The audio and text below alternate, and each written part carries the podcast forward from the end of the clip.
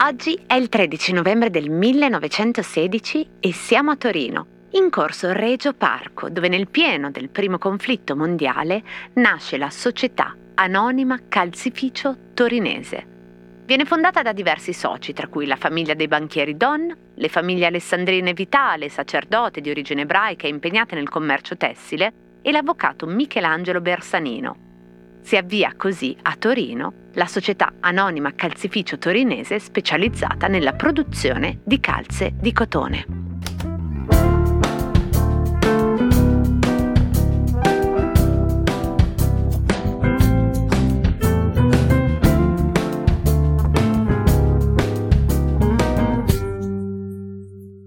Cosa c'entrano delle calze con l'Unione Sovietica? Lo so, qualcuno, qualcuna di voi potrebbe aver già capito dove andrò a parare, qualcun altro potrebbe pensare di non averci capito nulla né legittimamente di essere particolarmente interessato ai calzini. Ora però, se avete pazienza, c'è una storiella secondo me piuttosto interessante per entrambe le tipologie di ascoltatori di cosa c'entra.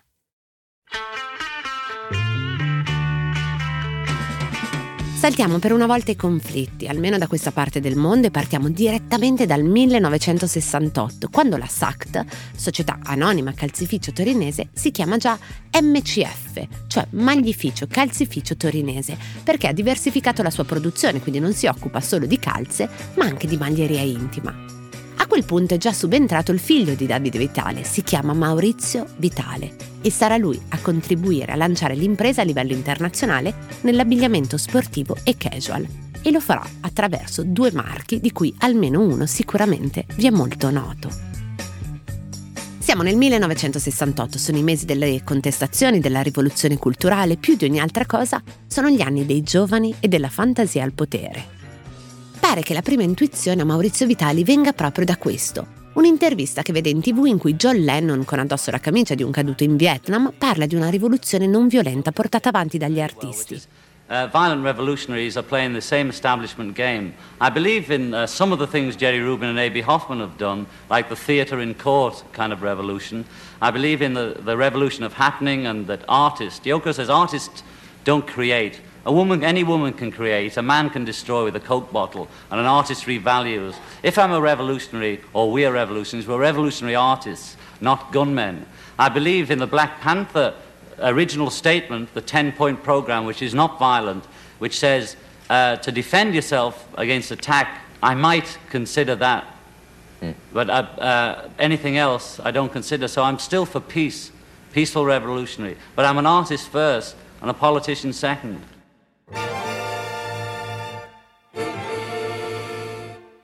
Punto Vitale decide di tingere tutte le magliette di produzione di verde militare e di riempirle di stemmi e di mostrine. La rivoluzione trasformata nell'abbigliamento informale.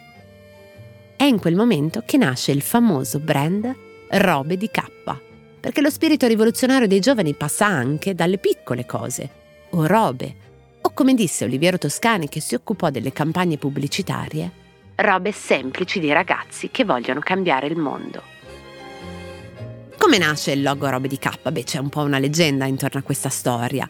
Il logo di K, fotografato da Sergio Druetto, pare che nasca in uno studio fotografico dove ci sono due modelli, un ragazzo e una ragazza, che posano per degli scatti di costumi da bagno e in un momento in cui sono in pausa sono seduti, uno spalle all'altra e vengono ritratti però in uno scatto sovraesposto, quindi quasi tutto nero, di due sagome che sembrano fondersi in un'unica immagine.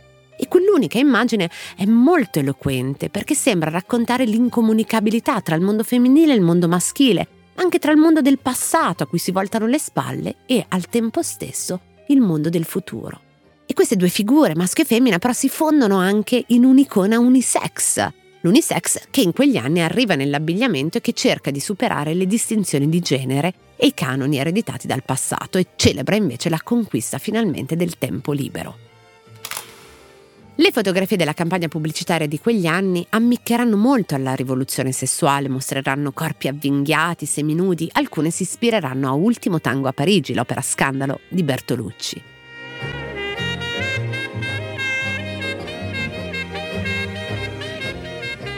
Poi le robe di K diventeranno robe di K Sport, arriveranno nel mondo sportivo e saranno la prima realtà made in Italy a sponsorizzare una squadra di calcio, nello specifico, lo sapete, la Juventus, e poi la nazionale americana di atletica, gli Olimpici di Los Angeles nel 1984 e di Seoul nel 1988.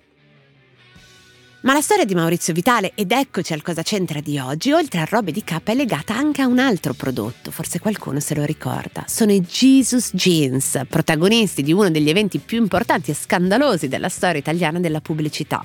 Anzi, due eventi. Uno era la campagna di Gocce e Pirella che coniarono lo slogan Non avrai altro jeans all'infuori di me, sotto l'immagine di un petto nudo con dei jeans sbottonati e l'altra, sempre di Oliviero Toscani, un'immagine pubblicitaria con le natiche semiscoperte di Donna Jordan con indosso i suoi calzoncini di jeans e lo slogan Chi mi ama mi segua.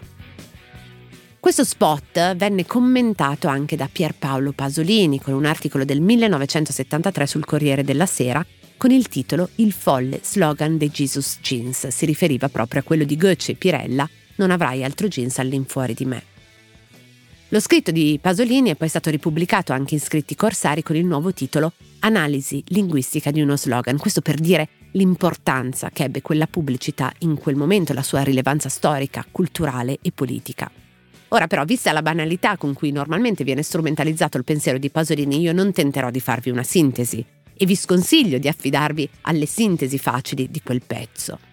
L'unica cosa facile che ha è trovarlo in rete, dove però secondo me va letto integralmente, proprio per scoprire anche il vero bersaglio di Pierpaolo Pasolini, oltre allo slogan.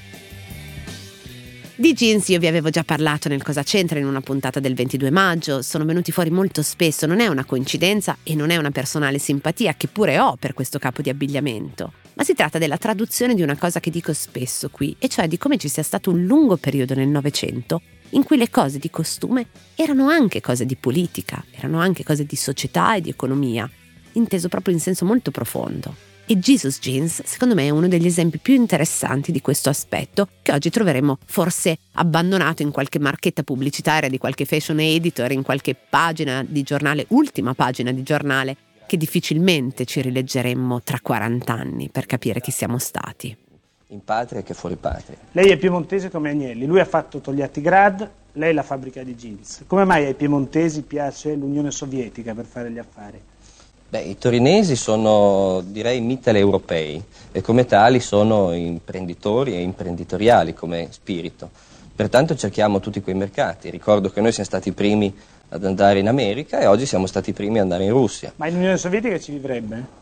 È, è, un bellissimo paese, innanzitutto è un paese che rappresenta, credo, il, un quinto delle terre emerse, per cui non si può dire che eh, questo è brutto o questo è bello, è un continente enorme, credo che sia tre o quattro volte gli Stati Uniti d'America.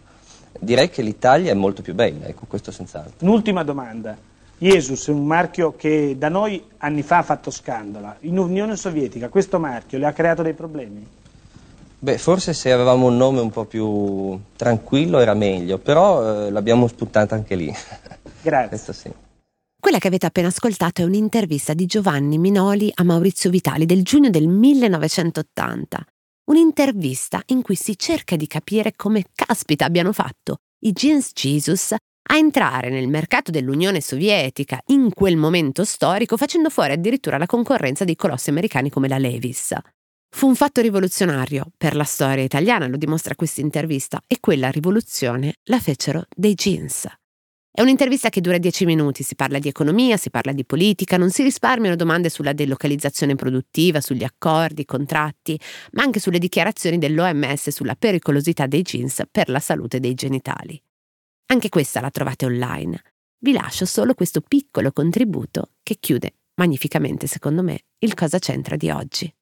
Come ha trovato vestiti gli uomini sovietici e le donne? Diciamo che eh, manca molto in Unione Sovietica, mancano le cose più voluttuarie, ci sono le cose più essenziali noi siamo vestiti meglio ed è per questo che noi ci siamo anche impegnati, noi come Jesus, a dare una certa consulenza per quello che è modellismo e stilismo per cinque anni. Lei ha dichiarato che l'accordo ha un grande significato politico e sociale, cosa vuol dire? Il jeans è sempre stato carico di significati sociopolitici dei tempi del, dei campus americani al 68 francese, il jeans è una divisa dei giovani e, e quindi il jeans non è un prodotto come un altro, come una saponetta o come un frigorifero, è carico di significati che sono anche di senso. Insomma, non fate la guerra ma mettetevi jeans. La sua è una proposta di una rivoluzione culturale. Diciamo che è meglio i jeans che dei cannoni, questo senz'altro.